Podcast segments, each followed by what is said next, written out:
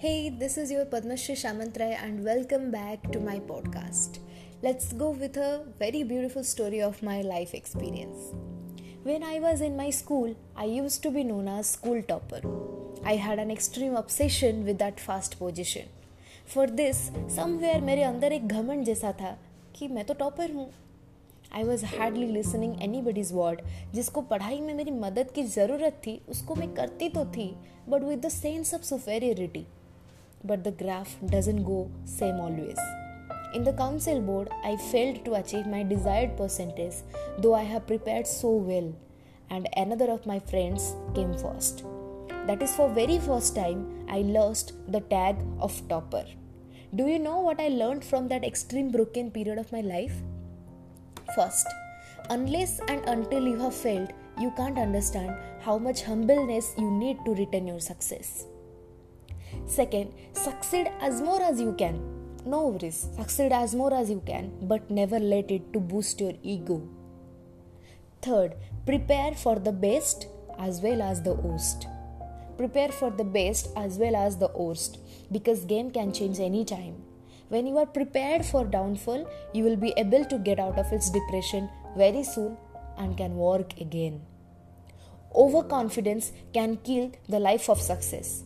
It decreases the effort you can put into something. It makes you relaxed and comfortable, which is the opposite of hard work. I was thinking that I lost the tag of topper, but when I realized all these lessons my life wanted to show me because they all were going to use in my future, I become again topper. But this time, not the topper of my class, but the topper of my life.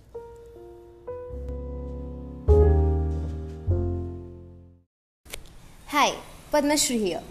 Since the COVID pandemic has spreaded its wing, people are becoming more serious for their health, for their fitness. The term fitness now in each single person's mind. What is that? In my point of view and experience in this journey, fitness is not about just maintaining a zero figure or six pack muscle. It's not about how thin your waist is, how thin your thighs and hips are. No, not at all. It's not how you look only, but it's how you live, how you feel. Whatever the reason of the starting point of your fitness journey, it may be because of your severe health issue, somebody's body shaming, or your breakup, that doesn't matter. But if you must realize now, fit yourself to prove yourself, to feel better than yesterday, to charge your immune system, to explore the new version of yourself. Eating clean, doing exercise, leading a healthy, active lifestyle should not be a punishment.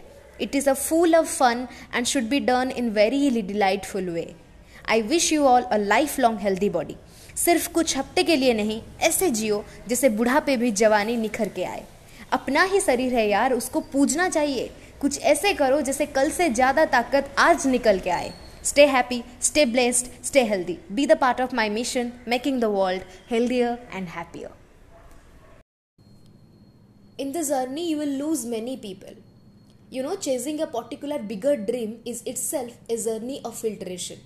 Many people will be automatically filtered. Sometimes it doesn't matter that you are so indulged with the work, but sometimes it hurts a lot that your own close people they didn't get your perceptions it is very easy line to say but very meaningful that to get something you have to lose something. And that loss is not only in term of money but also in term of people. Rejection.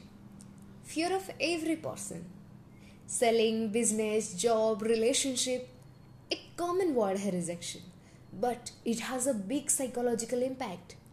But the same word also can be used in a positive tone rejection recreates a new you. It tells that you are not sufficient. It tells that you need to improve your skill. Rejection tells that you just get into a wrong thing, into a wrong person. You deserve better. Rejection breaks the ego and let us feel that you can be rejected to my man. So don't be egoistic. Don't stop working on yourself. Rejections gives us this lesson.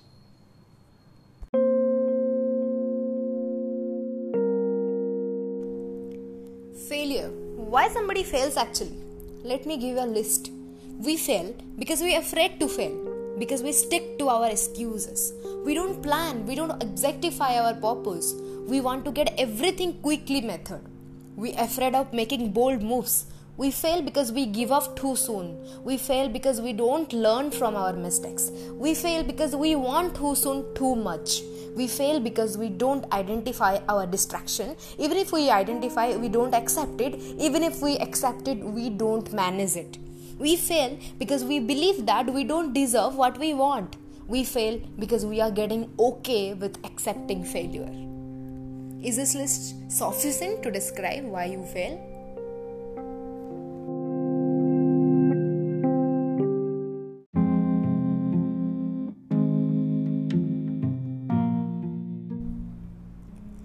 Identification of distractions really matters a lot. Let me give you an example. I get to realize that maximum of my work is on phone.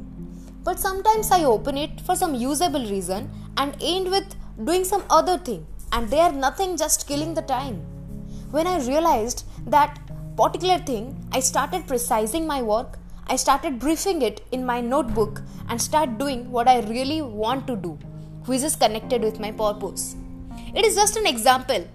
Like that, hundreds of reasons can be there which deviate you from your focus on work, on study, so that it really needs some special time to evaluate and re-evaluate your day to identify those distractions and manage them.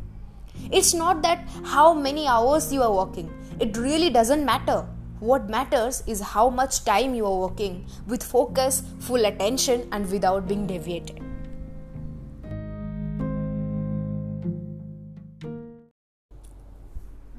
Fear is everywhere, at every step. It's in every human, irrespective of any condition. We fear to lose people, we fear to start, we fear to invest, we fear to take bold steps. But some fears may lead to extreme destruction, or they may become the barrier to our success. So it's not that we don't need to afraid of anything. It's that we just need to conquer the fear what comes as obstacle in our road. So, this quote of Nelson Mandela really defines a true sense of that. I learned that courage was not the absence of fear, but the triumph over it. The brave man is not who doesn't feel afraid, but he who conquers that fear. It was quoted by Nelson Mandela. I really love this quote.